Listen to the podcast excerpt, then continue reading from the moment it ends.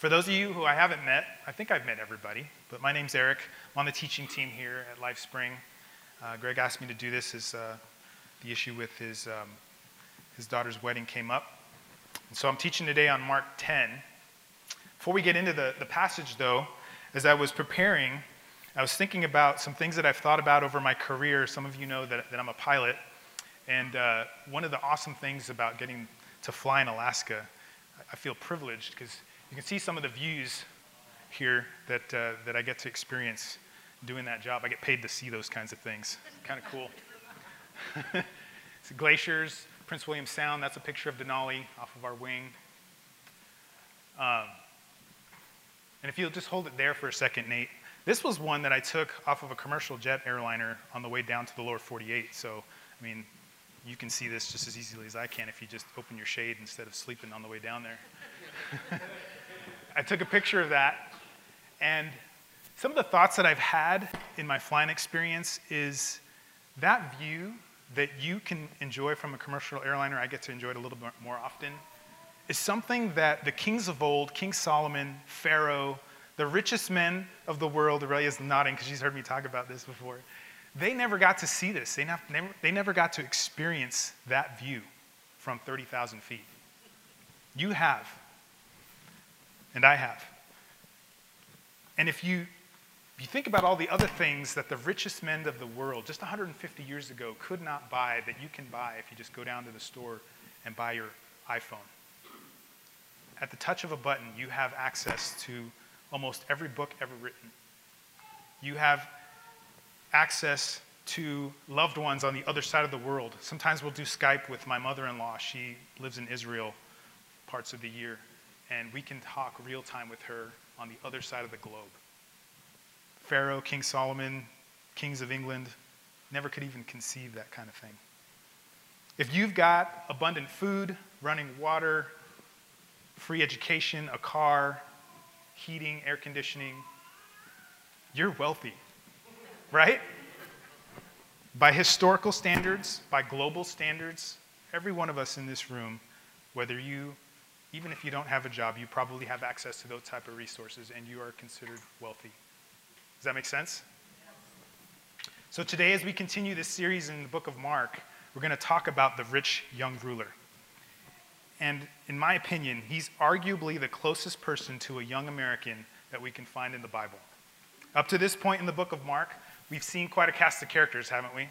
We've seen demonized men living in caves and among the tombs, man covered with leprosy, a desperate mom with a sick daughter, a desperate dad with a demon possessed son, a cripple whose friends ripped a hole in the roof where Jesus was staying so that they can get access to him, a blind man and of course, along the way, the ever present religious leaders in their hypocrisy and high minded legalism, as well as the uh, ever present, sometimes naive, sometimes a little slow, but the motivated disciples.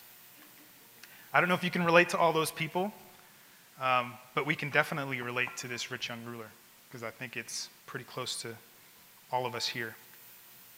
So, this guy who seems put together, decently dressed, the educated, the business minded, you know, just the good dude we finally get a chance to see Jesus interact with that good dude. So let's read the passage Mark 10, verse 13 through 31. A lot of times, Greg will read out of the ESV, the English Standard Version. I'm going to read out of the NIV, the New International Version. They're very similar, but somewhat different. So if you have a Bible that is a little different in mine, it might sound a little different, but the message is the same. So here you go Mark 10, 13 through 31. People were bringing little children to Jesus to have him touch them, but the disciples rebuked them. When Jesus saw this, he was indignant. He said to them, Let the little children come to me, and do not hinder them, for the kingdom of God belongs to such as these. I tell you the truth anyone who will not receive the kingdom of God like a little child will never enter it. And he took the children in his arms, put his hands on them, and blessed them. As Jesus started on his way, a man ran up to him and fell on his knees before him. Good teacher, he asked, what must I do to inherit eternal life? Why do you call me good? Jesus answered. No one is good except God alone. You know the commandments do not murder, do not commit adultery, do not steal, do not give false testimony, do not defraud, honor your father and mother. Teacher, he declared, all these I have kept since I was a boy. Jesus looked at him and loved him. Jesus looked at him and loved him. One thing you lack, he said. Go sell everything you have and give to the poor, and you will have treasure in heaven. Then come follow me. At this, the man's face fell. He went away sad because he had great wealth. Jesus looked around and said to his disciples, How hard it is for the rich to enter the kingdom of God. The disciples were amazed at his words, but Jesus said again, Children, how hard it is to enter the kingdom of God. It is easier for a camel to go through the eye of a needle than for a rich man to enter the kingdom of God. The disciples were even more amazed and said to each other, Who then can be saved? Jesus looked at them and said, With man this is impossible, but not with God. All things are possible with God. Peter said to him, We have left everything to follow you. I tell you the truth, Jesus replied. No one who has left home, or brothers, or sisters, or mother, or father, or children, or fields for me and the gospel will fail to receive a hundred times as much in this present age homes, brothers, sisters, mothers, children, and fields, and with them persecutions. And in the age to come, eternal life. But many who are first will be last, and the last first. Let's pray. Lord, we thank you so much for your word. And we, um, we ask for your Holy Spirit to be here, Lord. I pray that you would speak through me, that it would be your words speaking and not my words, Lord. That we would see the wonderful things that you have in your word for us, Lord. Prepare hearts and minds even now for you to speak. Let it be your words, Lord, in Jesus' name. Amen. So, at first glance, these two stories don't seem to, to relate, right? But they do. Interesting note each of the synoptic gospels, and what that means is the gospels that talk about Jesus' life in kind of a chronological order Matthew, Mark, and Luke. Each of these has a passage back to back of Jesus blessing the children and then the rich young ruler. It's as if God wants us to see the contrast between the citizenry in heaven and the citizenry in the world. And what I find kind of funny is if you remember a couple of weeks ago, Greg preached about being childlike versus childish. Do you guys remember that? And uh, Jesus had already given the, the disciples an object lesson about this. He had a child stand among them and said, Whoever welcomes one of these little children in my name welcomes me. He did that in Capernaum. And now we find the, the disciples with Jesus in Judea, and the disciples already forgot the lesson. They're shooing away the kids and they're shooing away the, the parents that are bringing infants and young children to Jesus to receive a blessing. And the Bible says that Jesus was indignant. He was actually upset. He was somewhat angry that the disciples were hindering the little children. Interesting, too, right? The disciples, I think, had good intentions. They were trying to protect Jesus from distraction. Does Jesus need to be protected? he doesn't. He's the God of the universe. He's omnipotent, omniscient, and loving. He doesn't, yeah, unstoppable. He doesn't need us to protect him. I was thinking about that uh, in my life. We don't need to necessarily, quote unquote, protect Jesus from the world. He doesn't need that. He just needs us to be obedient to him. God says, Vengeance is mine. We're supposed to instead speak the truth in love. That's our job. And accept the kingdom of God like a child that doesn't hold offense. So, what does it mean to accept the kingdom of God like a child. What does that mean? You've all seen kids at Walmart. Is that what we're talking about here? Some of my kids at Walmart have been interesting too. Poopy diapers, spoiled attitudes. Like Greg said a couple of weeks ago, it's not about being childish, it's about being childlike. It means what it means is to have utter dependence upon him.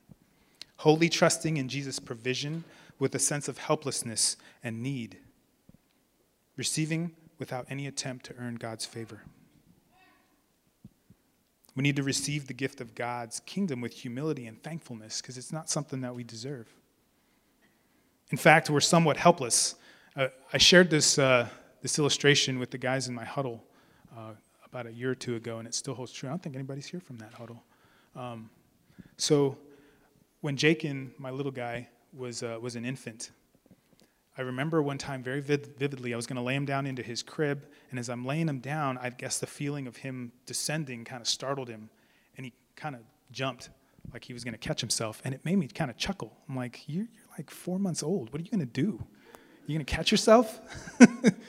and in that moment, it was it was an illustration to me, and I felt like it was from the Lord of, well, you're no different. You're in my hands. And if you're trying to catch yourself in life, what are you going to do? You know?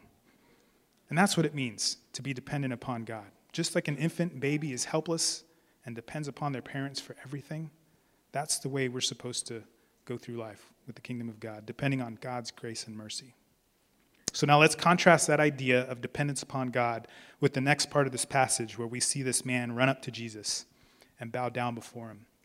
In Matthew's account, he describes the protagonist here as young. And then in Luke, his account of the story, he describes the young man as a ruler of the people. There's speculation that he might have been a young leader in the local synagogue. And in all three accounts, we find out that he has great wealth. So this passage is historically called the rich young ruler. He runs up to Jesus and he asks, Good teacher, what must I do to inherit eternal life? It's a fair question, right? I think all of us, to some extent, have a similar question. It's as if to say, I've been fairly successful in life, I have a good job, I'm respected in my field, but I feel like there's something more. What am I missing? And ironically, Jesus just answered that question, didn't he? He said, You need to be like a child. So why didn't Jesus just say, should have been here a few minutes ago, dude. I just answered that. And why didn't he give the same answer? You must receive eternal life like a little child. Why didn't he say that? I think it's because this man's heart, he saw something there. Jesus knew that there was something going on there. And isn't that the way Jesus says? He knows our particular situation. He's not going to give us the same pat answer every time. He knows your unique weaknesses, your unique strengths, your history. He knows you and he knew this man. So Jesus answers his question with a question, like most wise men do Why do you call me good? No one is good except God alone. Which brings me to my second point here. There's only one who's good it's God. See, this title, Good Teacher, was not something that was commonly used in this time. Rabbis did not go around saying good teacher because the connotation there, that word good, that meant something to them. To them, it meant sinlessness, complete moral goodness, almost godlike. And so they were hesitant to use that term good. And so Jesus recognized that, and he was being called this unique title, which is ironic because if there was anybody who deserved to be called good teacher, it was Jesus, right? So why didn't Jesus say, You're close to the kingdom of heaven, like he did to another rabbi or another man that came to him? Why didn't he say that? I think Jesus saw something that was a little off in the man's question. He saw the man's heart and he begins to draw him out. It was probably more likely that this guy was using the term a little bit loose, almost in a flattering way, kind of like, good teacher, my good man. We're all good here. He thought he was good. Jesus was good. They're all good. Just two good dudes trying to figure out life together, right? But as a Jewish leader, he should have been a little more careful with that term. And he also noticed something in that question, too. What must I do? In Matthew, it says, What good deed or good thing must I do? What act to inherit eternal life? He was focused on deeds and works as if eternal life was something to be earned. You had to do something to get it. We can't earn our way into God's kingdom. So that question was a little off. We're not deserving of the eternal life by anything that we do. Why is that? If we look at Romans 3, Paul quotes the Psalms and he quotes Ecclesiastes and he quotes Isaiah, some things that this young ruler should have known. So if we turn to Romans 3, verse 10, it says, As it is written, there is no one righteous, not even one. There is no one who understands, no one who seeks God. All have turned away. They have together become worthless. There is no one who does, does good, not even one. And in most of your Bibles there, you'll see the little A next to your next to one there, and it shows all of the scriptures that that came from. Psalms 14, Psalms 53, Ecclesiastes 7, Psalms 5, Psalm 140. All there in the Old Testament that this man had access to. So, in answer to his question, Jesus, Jesus immediately points him to the law. He gives him the sixth, seventh, eighth, ninth, and fifth commandment You shall not murder, shall not commit adultery, shall not steal, do not defraud, honor your father and mother. Bible scholars call this the second table within the Ten Commandments. What that means is it corresponds with the second greatest commandment love your neighbor as yourself, right? First half of the Ten Commandments love the Lord your God with all your heart, soul, mind, and strength. Second part of it love your neighbor as yourself. So, what's Jesus doing here? He's pointing the young man to the law, the standard by which we're all supposed to measure our lives. But the young man, what does he say? He believes he's kept all of it. Hmm. So, how many times have you heard someone say, I'm a good person? I don't murder. I don't do drugs. I don't steal. I'm a good person. Is that true? It's kind of a shallow standard. God's standard demands much more than just a baseline minimum.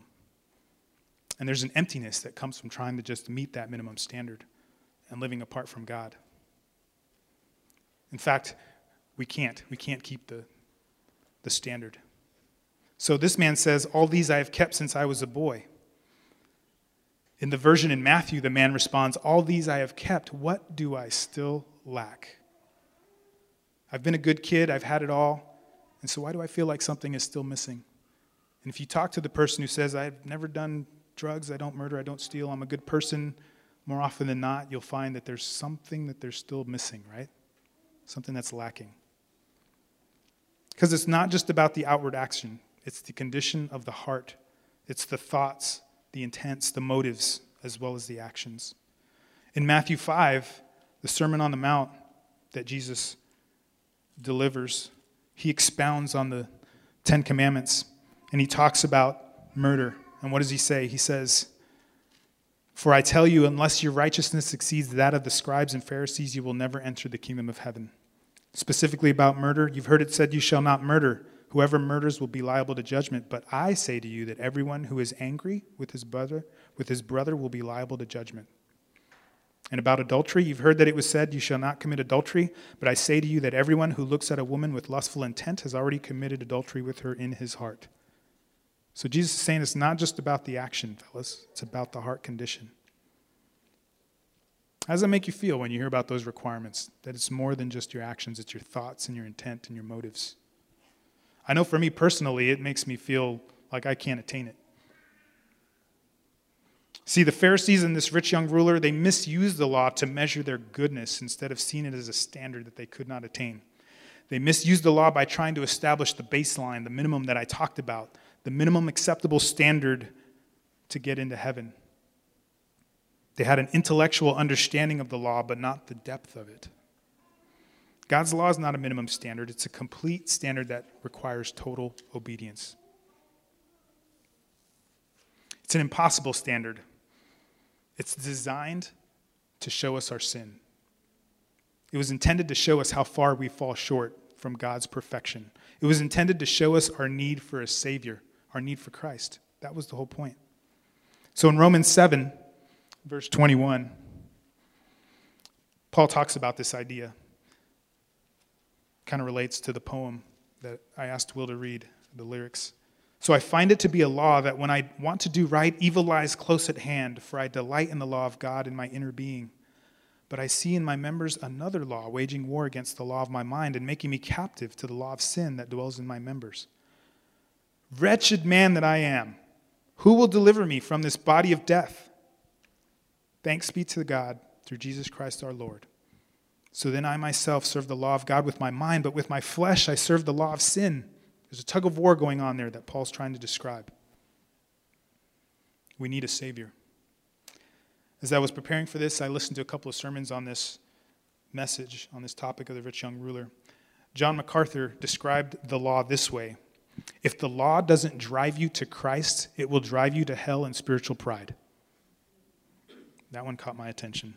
Because it's a dangerous delusion to use the law to justify yourself when it was intended to point you to your need for Christ. And that's where the rich young ruler was. He was stuck in spiritual pride. But what does Jesus do? In verse 21, it says, Jesus looked at him and loved him. I love that line. Jesus looked at him and loved him. Isn't that a picture of what Jesus does for us? He sees us in the midst of our confusion, our ignorance, our sin, and He loves us. It's the same way He looks at us when we're lost in our own sin. Romans 5 8 says, But God demonstrates His own love for us in this while we were still sinners, Christ died for us. While we were still sinners, He died for us. Ephesians 2 4, when we were dead in our transgressions, He makes us alive in Christ. Jesus loves him and exposes the truth. He cuts to the quick in his love, doesn't mince words, tells him to sell everything and give money to the poor, and then come follow him. You know, a lot of people take this scripture a little bit out of context, and that becomes the template, the minimum standard, if you will, to get into heaven. So, does that mean that poverty is inherently more virtuous than wealth? Being poor is better? Nope, not necessarily. Is it because that's the one deed that will get wealthy people eternal life, to sell everything and give to the poor? Nope. Eternal life cannot be bought.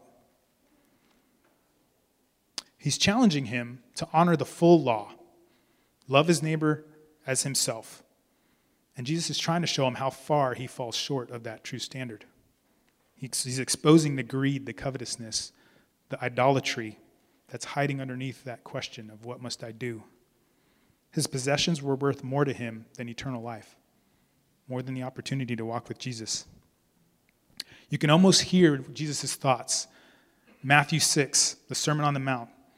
Do not store up for yourselves treasures on earth, where moths and vermin destroy and where thieves break in and steal. But store up for yourselves treasures in heaven, where moths and vermin do not destroy, and where thieves do not break in and steal. For where your treasure is, there your heart will be also. For where your treasure is, there your heart will be also. So, where's your treasure? What's that thing that's got a grip on you? Because in verse 24, that same passage in Matthew 6, Jesus says, No one can serve two masters. Either you will hate the one and love the other, or you will be devoted to the one and despise the other. You cannot serve both God and money. So, in this tug of war within him, the rich young ruler, he chooses money over God. He chooses money over the opportunity to walk with Jesus. So he walks away sad. And interestingly enough, I think this is the only time in the Bible where somebody walks away sad from Jesus' presence. A lot of people walked away angry. They didn't like what he was saying. But this is the only time that somebody walks away sad. And it was of their own volition, their own choice. So Jesus used this opportunity to teach his disciples. I like the message translation. Jesus says, Do you have any idea how difficult it is for people who have it all to enter God's kingdom? You can't imagine how difficult. And the disciples are shocked by Jesus' words. Why were they shocked? Did they believe the same thing that wealth could purchase heaven? No, I don't think they did.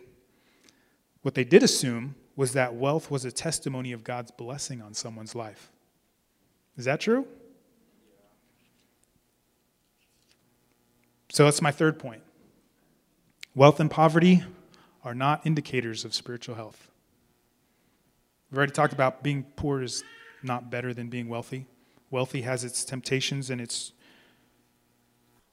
things that can trip you up, but it's not an indicator of spiritual health. God brings rain on the righteous and the unrighteous.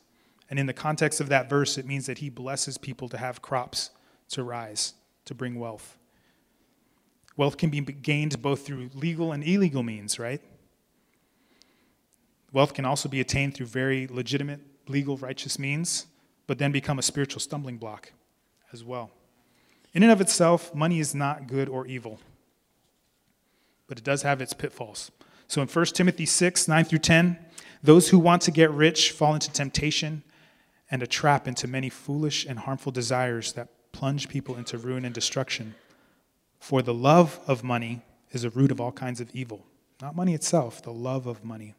Some people, eager for money, have wandered from the faith and pierced themselves with many griefs. So there is some caution there for wealth, but in of itself, not necessarily a bad thing. What about our American culture? That's why I talked about earlier, us being akin to this rich young ruler. Because we give a lot of deference to the wealthy as a country, don't we? We give respect and honor to successful businessmen. We assume that the management of wealth is a qualification for leadership, maybe even a presidency or ministry. If we trust in riches, we're selling ourselves short of real life. Paul continues in his letter to Timothy Command those who are rich in this present world not to be arrogant, nor to put their hope in wealth, which is so uncertain, but to put their hope in God, who richly provides us with everything for our enjoyment. He's not saying it's bad, he's saying just put it in its proper place. Command them to do good, to be rich in good deeds, to be generous and willing to share. In this way, they will lay up for treasure for themselves as a firm foundation for the coming age, so that they may take hold of the life that is truly life. Take hold of the life that is truly life. In verse 11 of that same chapter, 1 Timothy 6, Paul tells Timothy to, to flee. But you, man of God, flee from all this and pursue righteousness, godliness, faith, love, endurance, and gentleness. Fight the good fight of the faith. Take hold of the eternal life to which you were called. So pursue righteousness, godliness, faith, gentleness, the fruit of the Spirit in increasing measure. That's the sign of spiritual health. Are the fruits of the Spirit love, joy, peace, kindness, gentleness, goodness, self control? Are those the things that are increasing in your life? That's the sign of spiritual health. Those childlike things that we need to enter God's kingdom. So it comes back to our dependence upon God because we can't do it on our own. We have to depend on Him the way that a child depends on his parents. Okay, my last point. So Peter comments on Jesus' words here about it being hard for a, a rich man to go into heaven. And by the way, just to explain what that whole camel eye of the needle thing means, that was just an expression of something that's impossible. There's talk about some gate uh, that was called the camel gate and a camel squeezing through there, and that's not really what the explanation is. I've, I've learned in my research that that explanation didn't come about until the 1800s. So going back a little further, it was just a statement to say you cannot fit an animal through the eye of a needle. It's impossible. And that's basically what Jesus was saying. It's impossible standard. So Jesus, uh, Peter comments on Jesus' words and says, We've left everything to follow you. It's like Peter's almost saying, What about us? We've, we've done what you just said. And Jesus' response to Peter is so appropriate, so loving. Something that we don't want to gloss over. He says, Truly I say to you, there is no one who has left house or brothers or sisters or mother or father or children or lands for my sake and for the gospel, who will not receive a hundredfold now in this time the same thing houses and brothers and sisters and mothers and children and lands, but with persecutions. That should get our attention there. And in the age to come, eternal life. But many who are first will be last, and the last first. Jesus is basically saying anything that you leave behind is incomparable to what is to come, to what he has to offer. Which brings me to my final point here Jesus is better, even in our suffering, even in persecution.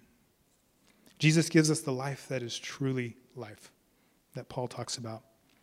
There's a famous quote by C.S. Lewis that kind of describes our predicament that I really love. Listen to this. It would seem that our Lord finds our desires not too strong, but too weak. We are half hearted creatures fooling about with drink and sex and ambition when infinite joy is offered us. Like an ignorant child who wants to go on making mud pies in a slum because he cannot imagine what is meant by the offer of a holiday at the sea. We are far too easily pleased. I love that quote. It's from the author who wrote The Lion, the Witch, and the Wardrobe, separate work. Jesus certainly demands everything from us, but he gives us a satisfying a satisfying everything in return. He doesn't take it away and leave us empty. He gives us something better, the something that we were designed for. It reminded me of this book that I read several years ago, and I'm starting to dive back into it by a man named John Piper called Desiring God. And the book is called uh, Desiring God Meditations of a Christian Hedonist. And hedonist, for those of you who don't know, it's kind of a big $50 word. It means a lover of pleasure. And so, John Piper's argument throughout this book is that, like C.S. Lewis's quote, we're far too easily pleased. We're pleasing ourselves with things that don't satisfy instead of the things that ultimately satisfy.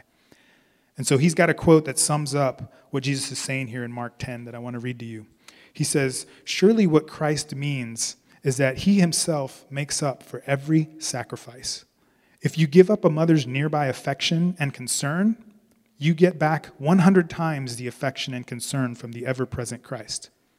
If you give up the warm comradeship, friendship of a brother, you get back 100 times the warmth and comradeship of Christ. If you give up the sense of at homeness you had in your house, you get back 100 times the comfort and security of knowing that our Lord owns every house and land and stream and tree on earth.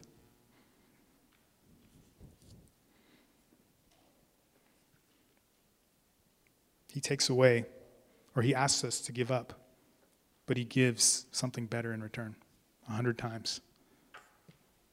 I was thinking about this concept this past week, and the Lord brought to mind the example of Moses and Abraham. It was one of those waking up moments where a lot of times the Lord gives me some pungent thoughts because I guess I'm not distracted. And I thought about how Moses left Egypt. He left his princely domain. He was raised by the daughter of Pharaoh. And then he called Abraham out of his ancestral homeland in Ur. But the story doesn't end there with either of those guys. He again asks Moses, once Moses has a family in Midian, he's got two boys and he's got a wife and he's a shepherd for his father in law, working for his father in law. He's got a pretty stable, comfortable life.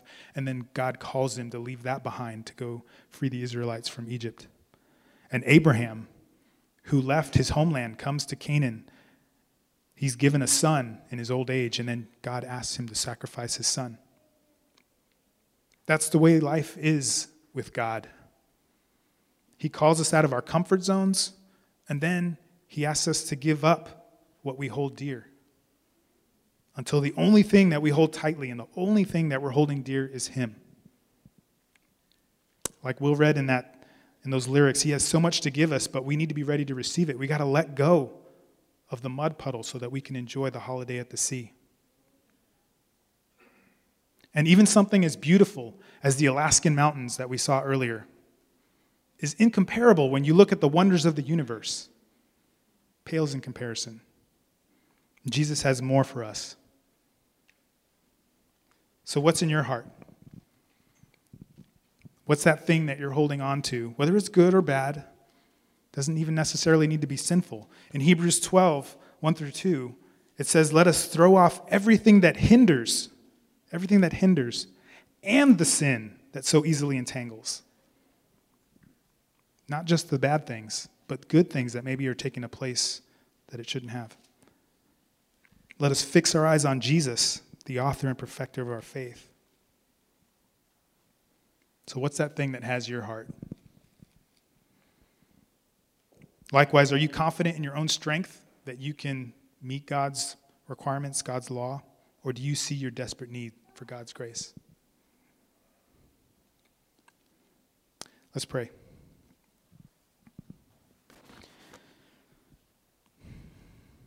Lord, I'm humbled by your word. Humbled that I was asked and chosen to deliver this message this morning. Humbled that you use me as your mouthpiece. Lord, I hope that that same humility that I've felt as I've studied this and delivered this, pray that that same humility would impact the people listening to this on the podcast, the people here listening to it at LifeSpring.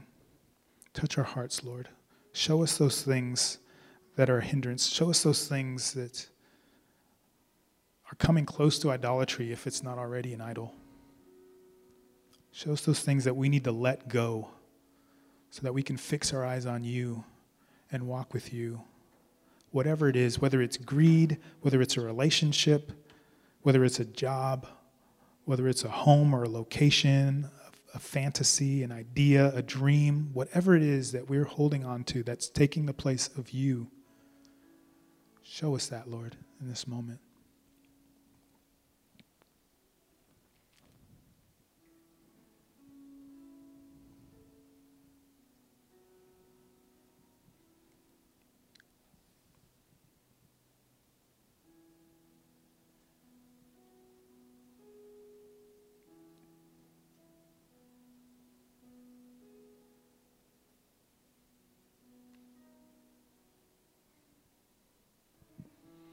Take a few moments to just continue to do that. Just search your own heart. Don't look around to somebody else who you think might have an issue. Just look to your own heart and your own issue. Let, let God work on you.